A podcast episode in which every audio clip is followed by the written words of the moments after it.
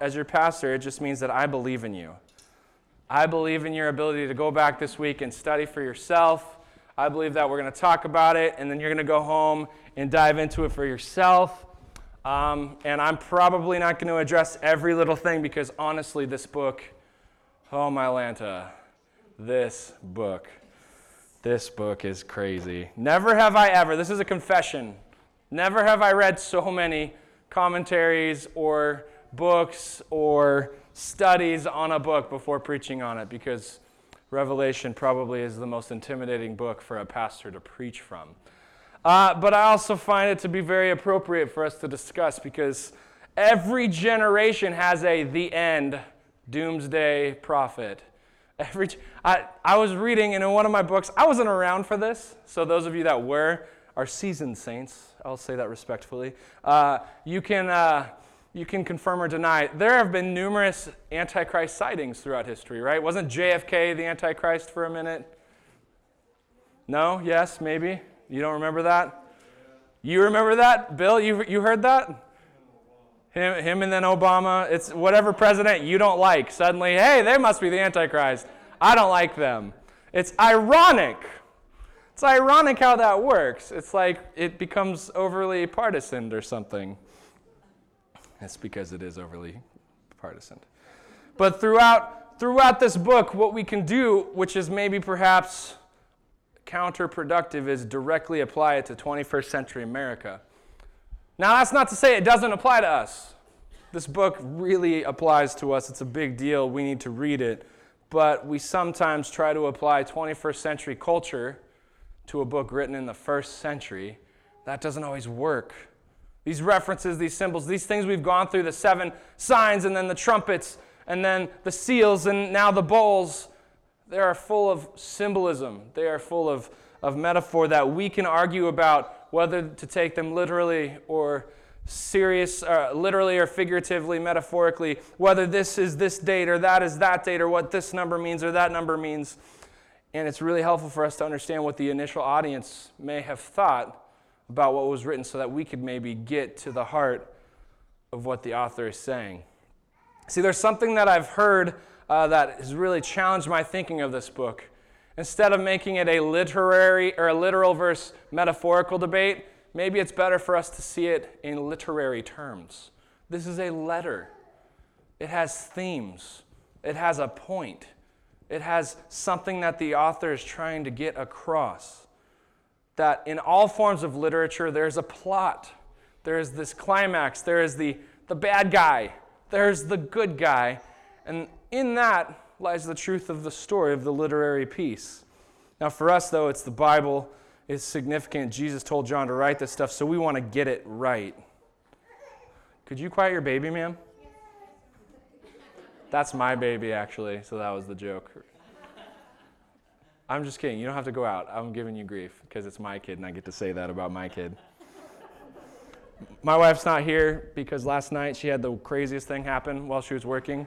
She was opening up a, uh, she was opening up some sort of uh, packet of basically Purell, and it exploded in her eye. So she shot Purell straight into her eye, and she was temporarily blinded for a couple of hours. So she's at home keeping it closed because it hurts really bad to open. So that's where she is, which is why, yeah, her eye is clean. Oh my Lanta. There are certain types of cleaners you don't use on your eye, actually. Probably wouldn't recommend a number of them, like bleach and any number of things. Windex? No. Uh, my big fat Greek wedding would say spray Windex right in that eyeball, right? But we're getting off track. Oh, my Lanta. Throughout history, folks, the temptation is there. That's the Antichrist. This person over here, that's the false prophet. This one over here, that's the Oh, this is obviously the. But in the first century, there were some pretty clear villains that were at play that personified who the villains, the bad guys of this story were. But guess what? Those bad guys were replaced with more bad guys. And those bad guys were replaced with even more bad guys. But the good guy is the one that doesn't change. And that's going to be our focus a little bit this morning. See, in chapter 15, we're getting close to this final epic countdown. I'm not going to read all of chapter 15. You can read that for yourself later. But this is the final culmination of sevens. Seven bowls of judgment are poured out. And there's a lot that is discussed or debated as to whether, okay, was it first the seals, then it was the trumpets, and then after that were some signs, and then it was the bowls, and it's a chronological order of judgment? Or is it the same story told from different perspectives? Or is it, and your, all right, let's practice this real quick. Remember the phrase we got to say? I could be wrong. So say it again with me, real quick. I could be wrong. So I could be wrong but I don't think the truth of the story is in those details and getting every last one right. The truth of the story is this continuous theme that we see in this book. In those first letters to the church, Jesus is telling John to tell them, hey, you're supposed to do this, but you're doing that. Come on now. Hey, you, you think you're really good, but you're not. Jesus wants this, the world wants that. You're choosing the world. You're choosing compromise. And that story continues because the more the compromise is chosen, the natural repercussions are these judgments. And there's a lot that we could make of that word judgment. There's a lot that people get concerned about because it, it begs questions of whether we have free will or whether God completely controls everything, what to do with a broken world that is created by a good God. but what we see is that throughout every one of these judgments, there was a choice that was made. That given the opportunity, people could say, you know what? This is not the path I want to be on. That was unpleasant. I'm going to go over here. That the natural repercussions of decisions can lead to the judgmental wrath that we would call it in the Bible, where God basically is saying, You are getting what you have deserved.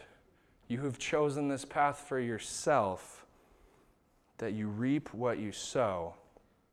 That God is not punishing because He's this God that likes to burn ants with a giant metaphorical magnifying glass, but that He gives us choices. And perhaps the natural cause reaction that He implemented from the very beginning is coming to its fruition. That poor decision making can lead to poor decision making, can lead to even more poor decision making and can completely and totally mar, damage, ruin the planet, this place that we live. All of this wraps up into this epic, final calm before the storm. In chapter 16, the seven bowls continue, and there's all this interesting metaphor. There's all this interesting discussion about angels pouring out bowls, the, the sun burning people, the, the seas turning into blood, all these things that that we really could spend a lot of time on, that we will almost certainly spend a little more time on talking about Wednesday night if you want to come to that. But there's this one verse that sort of sets the tone. In verse 16, it says, The spirits gathered them at the place that is called in Hebrew Armageddon. That all of this is coming to a head. We just talked about the dragon, the serpent. We just talked about the beast of the sea, the beast of the land. That we talked about God's faithful, his, his army that is going to, to throw down against the evil trinity, that all of this is going to take place in one spot. Now, depending on what denomination you're from, there's a lot of thoughts about what this is going to look like at the end. This field of Megiddo, some call it, where this final battle is going to go down. But what that battle looks like is what is most often debated. I watched, and I didn't know what to think of this, honestly, church.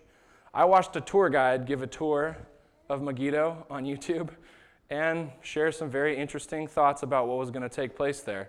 And it was old enough that what he was saying was going to take place. It didn't. Shocker. But he was basically saying because of this president, because of this secretary of state, and because of this nation doing this with that, and this is going to happen probably by blah, blah, blah, blah, blah. It was a, it was a couple years ago. It should have happened maybe. And surprise, surprise, it didn't. But again, I think it's a perfect picture of missing the grand story for the details that are in each chapter.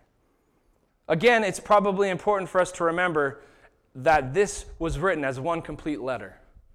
that it wasn't broken up into chapters, that it didn't even have the subheadings that are helpful to tell us what's happening in the next chapter. How many of your Bibles have those subheadings? Mine in chapter 17 says Babylon and the beast. That wasn't in the original letter. The numbers for the verses weren't in the original letter. That is us helping each other stay on the same page, literally. I can tell you what chapter and verse I'm on so you can get right to it. This was initially a scroll that a person sat and read all the way through, that people heard it and they got the overall themes, the overall story, the overall points loud and clearly. And there are some very interesting things that happen, especially in chapter 17, that I think they would have immediately drawn comparisons with their world to. In chapter 17, then one of the seven angels who had the seven bowls spoke to me, Come, I will show you the judgment upon the great prostitute. I know it's in the Bible, I'm allowed to say it. Who is seated on the deep waters. The king, the kings of the earth have committed sexual immorality with her. Those who live on earth have become drunk with the wine of her whoring. Again, this isn't the Bible. You can get mad at me if you want. I'm not cussing or anything. This is straight out of the Bible.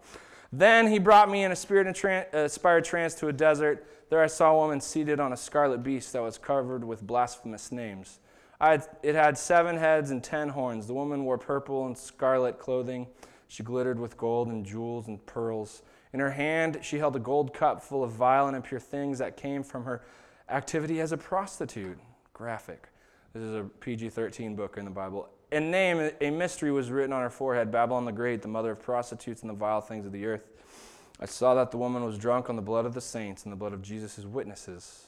I was completely stunned when I saw her.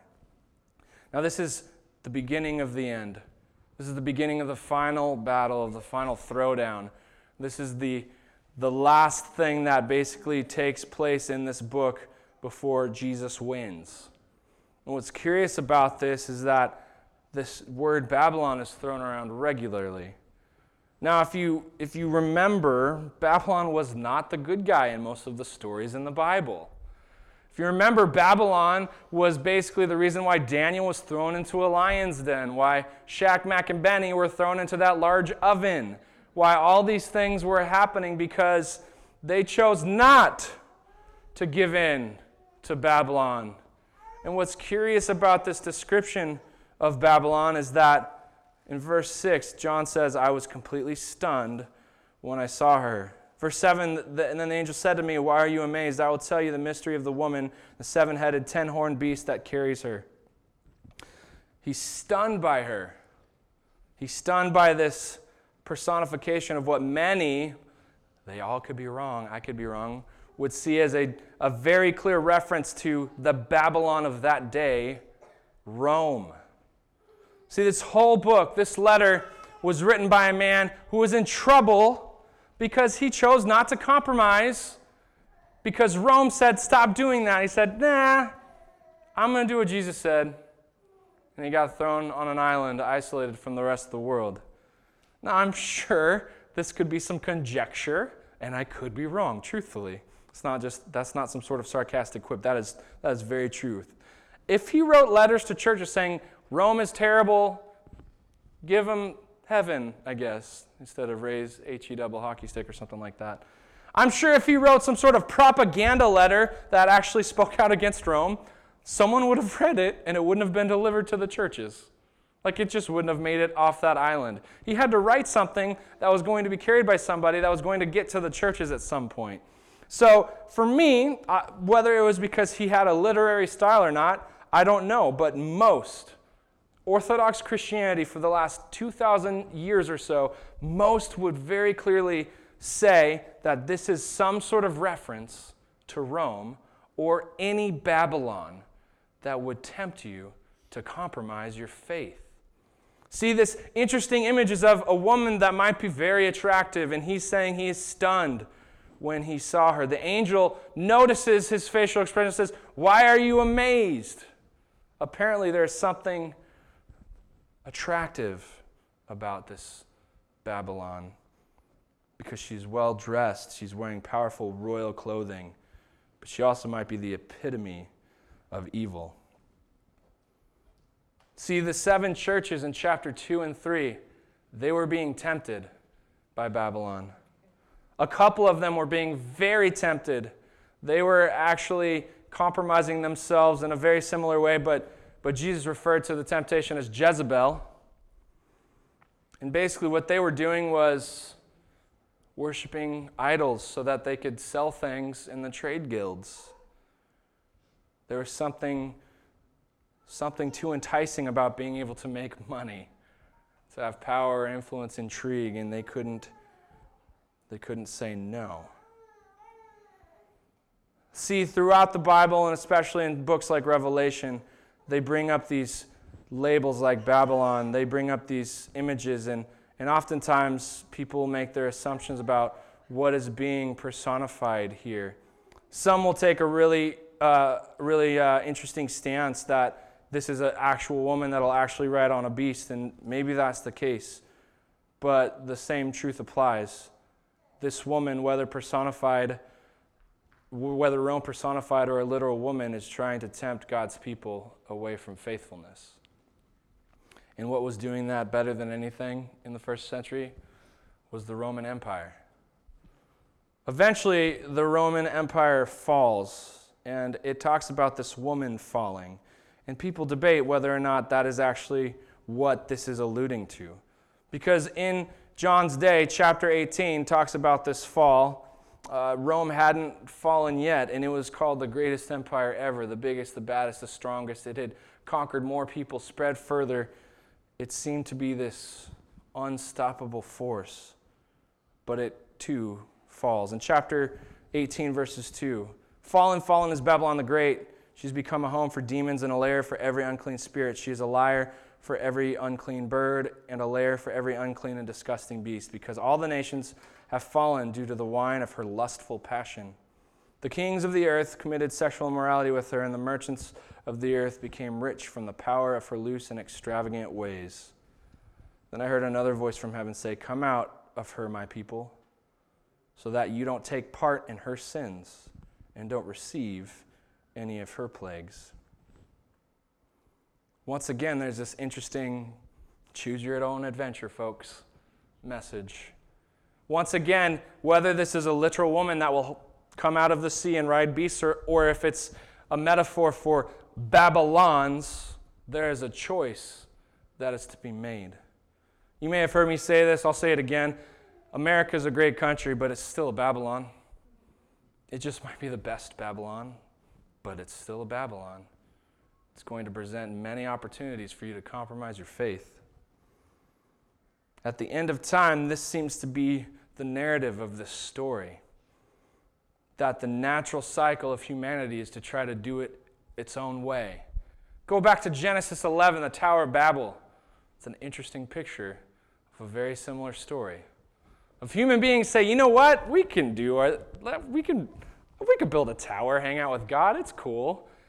God's saying, nah, it's not how this works, folks. Eventually, eventually Babylon's fall. they're replaced by another one, and then that one falls. It's replaced by another one, and then that one falls. If you're a fan of history, you can see an interesting cycle that takes place In that void of a vacuum, another nation rises, and then that one collapses, and another one rises. And every single time, those nations have some sort of flaw that makes following Jesus slightly difficult. So at the end of this story, there's this really interesting choice that is being made. In 18 verses 5, her sins have piled up as high as heaven, and God remembered her unjust acts. Give her what she was given to other. Give her back twice as much for what she has done. In the cup that she has poured out, pour her twice as much, to the extent that she glorified herself and indulged her loose and extravagant ways. Give her pain and grief. In her heart, she says, I sit like a queen. I'm not a widow. I'll never see grief. Sounds like something Rome would say. I'll never stop being Rome. This is why her plagues will come in a single day deadly disease, grief, and hunger. She will be consumed by fire because the Lord God who judges her is powerful. What this What this close to the end chapter in this book is saying is that Babylon, by its very definition, is in opposition to God. That at some point, Babylon will get too big for its britches and will start to say, oh, We don't have to do that. We don't need to be a part of that. We know better. And we're going to choose to give into our own loose and extravagant ways. In verse 11, it's curious because it goes back to one of the letters of the church. The merchants of the earth will weep and mourn over her, for no one buys their cargoes anymore. Cargoes of gold and silver and jewels. And it just keeps going. Verse 15 The merchants who sold these things and got so rich by her will stand a long way off because they fear the pain she suffers. They will weep and mourn and say, Oh, the horror, the great city that wore fine linen, purple, and scarlet, who glittered with gold, jewels, and pearls. In just one hour, such great wealth was destroyed. We're going to jump to uh, chapter 19. You can read the rest of that on your own. I trust that you will. 19, there's this interesting shift. Babylon gets Babylon's, the beasts get theirs. There's this interesting opposition given to God, and then suddenly a celebration. A huge crowd in heaven, they said, Hallelujah. The salvation and glory and power of our God, his judgments are true and just, because he judged the great prostitute who ruined the earth by her whoring, and he ex- exacted the penalty of the blood of his servant from his hand. Then they said a second time, Hallelujah. Smoke goes up from her forever and always. Then let's jump back to chapter 4. 24 elders, four living creatures fell down and worshiped God who was seated on the throne. And they said, Amen, hallelujah. And then we get to verse 11, where Jesus enters into the picture. Now, before we read this section, folks, there's a lot. There's a lot about this particular section of chapter 19. There are a lot of differences of opinions. I'll say it again because it's worth noting. We live in a country that probably has more Christian denominations than any other country on the planet. A lot of that has to do with this very chapter. A lot of that has to do with our different takes of the book of Revelation, or whether we're, oh, I subscribe to this guy's theology. Oh, well, I subscribe to this person's theology. You don't see us fighting over, well, I want to follow Jesus more than you do. It's always, well, I'm right, and I'm going to take my toys, and I'm going to go home and I'm going to be really petty about it. That can happen in this chapter. That can happen right here because this, this is the second coming of Christ, and this is a big deal. This is the moment where things happen in a very permanent way. And what is actually going on here is hotly debated. Verse 11 Then I saw heaven open, and there was a white horse. Its rider was called Faithful and True and he judges and makes war justly.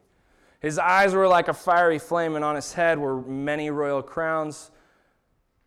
He has a name written on him that no one knows but he himself. He wore a robe dyed with blood, and his name was called the Word of God. Heaven's armies, wearing fine linen that was white and pure, were following him on white horses. From his mouth comes a sharp sword that will that he will use to strike down the nations. He is the one who will rule them with an iron rod, and he is the one who will trample the winepress of the Almighty God's passionate anger. He has a name written on his robe and on his thigh King of Kings and Lord of Lords. So the stage is set, and Jesus is coming back. And there are a lot of opinions as to what this looks like. We just read in 18 chapter 4 that there's this, this opportunity to turn back to repent. And then in chapter 19, we see Jesus coming back to deal with what is left of the evil on the planet. See, some think Jesus coming back this Battle of Megiddo, some think he comes back in maybe a slightly different way than he came the first time. That this time maybe he's not so meek and mild. He comes back as a warrior king and is going to go to war against earthly armies. Others, others think that Jesus is coming back to make war against evil itself. That this has a much more spiritual element to it than we would like to admit. There are whys to both. Um, it's interesting to consider. In verse 13, Jesus wears a robe dyed in blood. That's not normally what a king would wear to battle, but it seems to go back to the slain lamb image of Jesus. That Jesus wins because he sacrifices himself, that he already paid the price, and he's coming back to deal with the final evil itself. Then there's also the sword of his mouth in verse 15, which, if you, if you have a toy sword at home, try to sword fight your kid with it in your mouth. It's just not going to work super well. Doesn't seem to me the most practical way to fight. Some take that as a literal sword that he's going to come out and start cutting heads off. Others see it as once again metaphor for truth, for justice, for the word of God because he's not dealing with human kingdoms but but those that have dominion over those kingdoms, the, the evil that this planet deals with on a regular basis. And this might mirror other biblical references to the sword of the Spirit What's curious is heaven's armies sound a lot like the martyrs, those mentioned in previous chapters as well. They're already in heaven. And also, before any battle takes place, something very curious happens. So, verse 17 and 18 set the stage. War is about to take place. The earth knows it. Birds gather around. They want to eat carcasses. They want to take over uh, whatever is left over because they're hungry. And in verse 19, it says, Then I saw that the beast and the kings of the earth and their armies had gathered to make war against the rider on the horse and his army. Are squaring up for the battle of all time. But the beast was seized, along with the false prophet who had done signs in the beast's presence. He had used the signs to deceive people into receiving the beast's mark and worshiping the beast's image. The two of them were thrown alive into the fiery lake that burns with sulfur. The rest were killed by the sword that comes from the mouth of the rider on the horse, and all the birds ate their fill of their flesh. Now, depending on who you think those beasts are, if they're literal, actual ogre like beasts, then Jesus is, is going to have a pretty epic fantasy throwdown that I would watch a movie of because that would be really interesting to watch. But if it's a metaphor for just evil itself in different forms, then Jesus is going to battle in a way that kind of makes sense with uh, something that Paul wrote in Ephesians 6:12. Paul says, "For our struggle is not against flesh and blood, but against the rulers, against the authorities, against the powers of this dark world, and against the spiritual forces of evil in the heavenly realms." See, there's something interesting about this epic battle.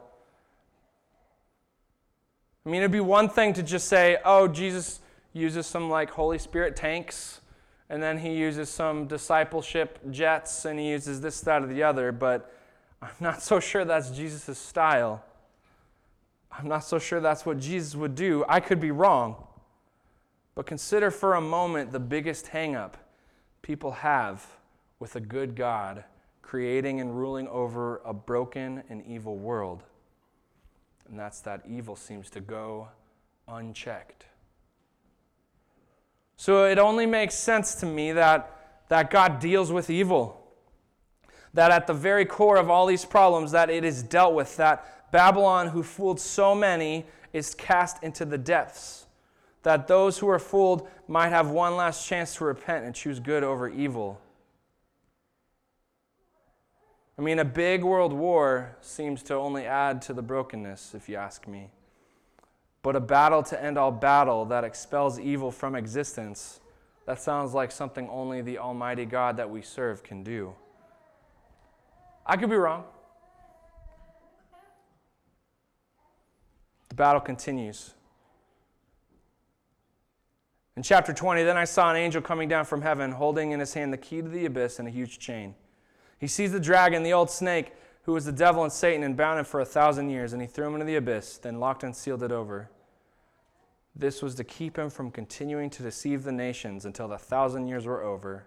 After this, he must be released for a little while. Why?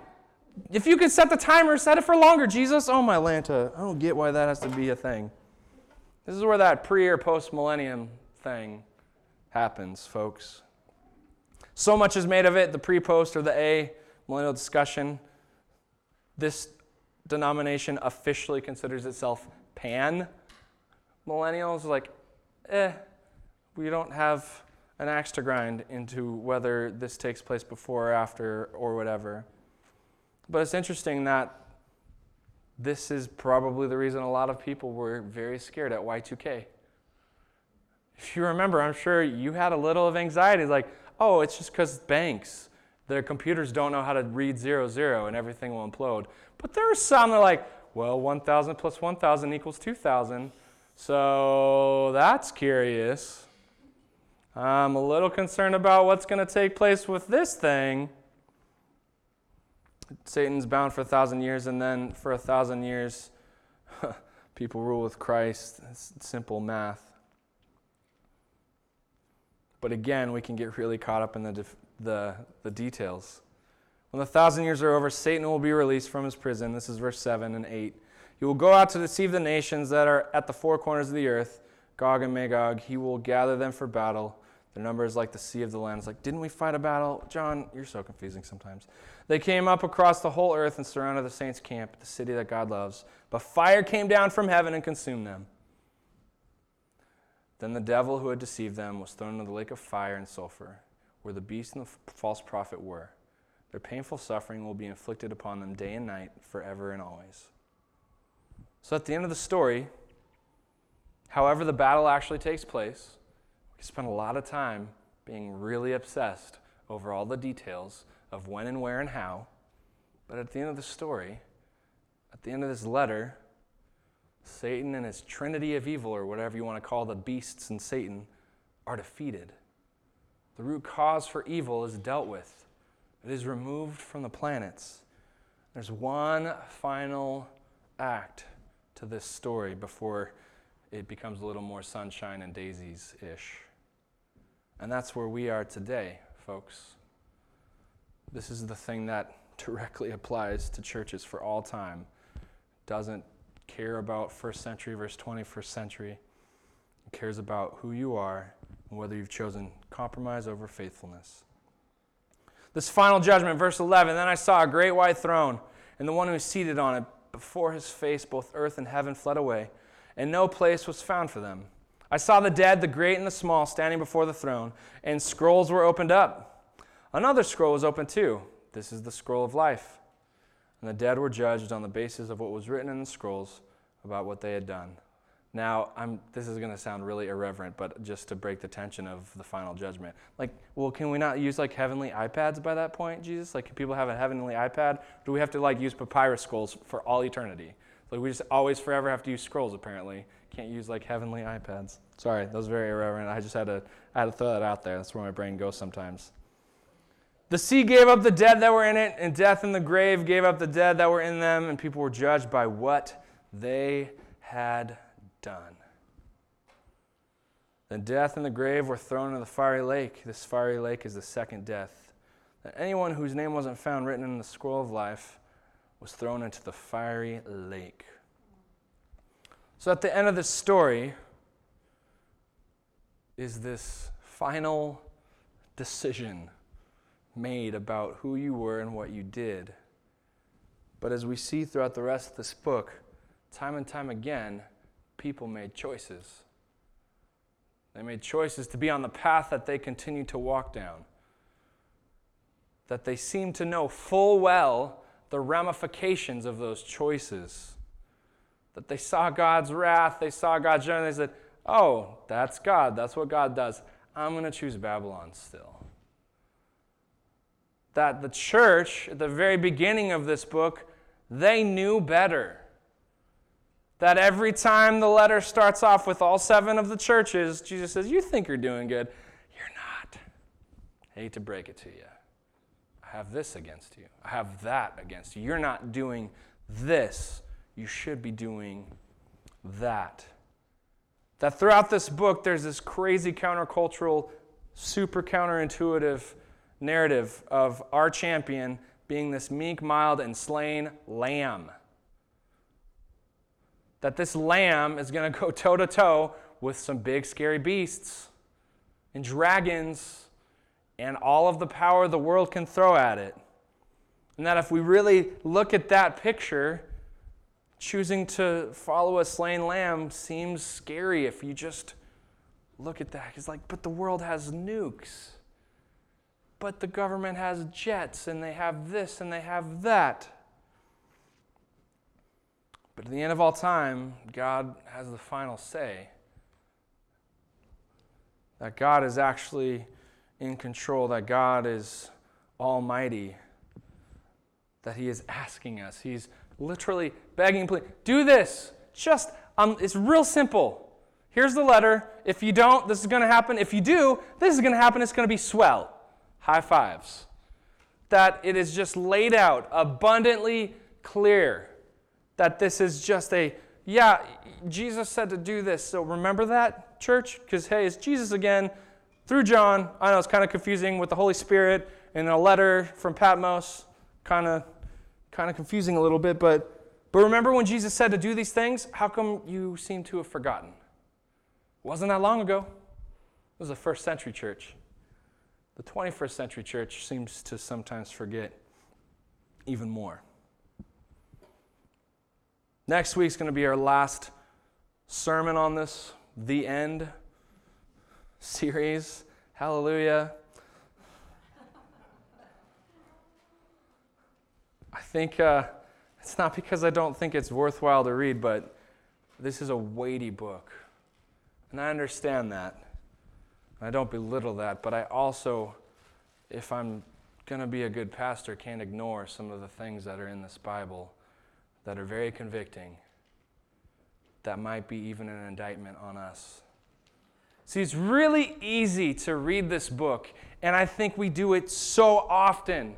To read this book and say, yeah, those ones, oh man, God's coming for them, bummer for you.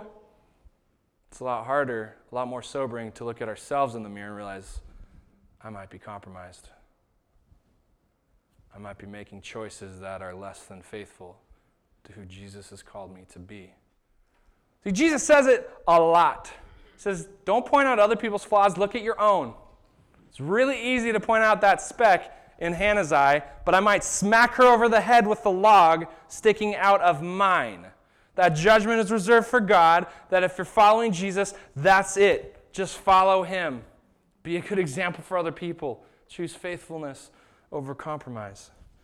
Compromise is going to be easier might make you money, might get you political influence. You might get some power. You might be really comfortable. You might have a really, really nice house. If you follow Jesus, you might die. That sounds less fun. you can laugh at that. It's sort of a joke, but it's not. It's, it's real. There are people around this world that do it every day. There are people within this denomination that have to fly under the radar to be the church, that literally take their life in their hands every day to teach English. This is the easiest way to get people in the country is to teach whatever language they need taught. And that's what they do. They're just a teacher of whatever that language is. and I can guarantee you they're not getting rich doing that. I've seen what missionaries get paid, and that's not a lot the end of all time, what this book is asking us is where does your true allegiance lie? You will answer for what you believed and how it led you to live your life. That your standing with God only depends on you. That you could blame other people for it, but truly, there will be some sort of reckoning that is slightly terrifying to think about, where the creator of the universe asks you, I told you to do this. Why did you do that? And I don't know how all that pans out. I'm cautiously optimistic that God is a God of grace, that God will give grace, that God continues to offer grace, that God gives us plenty of opportunity to choose faithfulness over compromise. But in the end, it's up to us. It's up to us to choose this day who we will serve. Let's pray.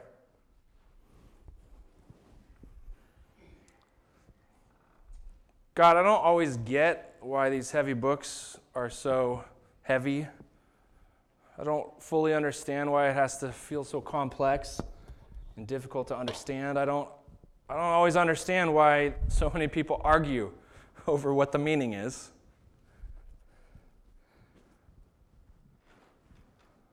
But I do know that your son Jesus came here and started something.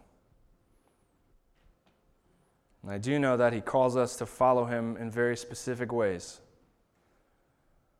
And I do know we might be better served in focusing on that than obsessing with predictions and conjecture and decoding of things. That we might be better served just saying, you know what? You're God. You know better than me. I'm going to make it simple for myself and just choose to follow you no matter what. Times might, might make us wonder. Things seem to be getting difficult. Every generation seems to have an opportunity to say, oh, this is it. This is the end.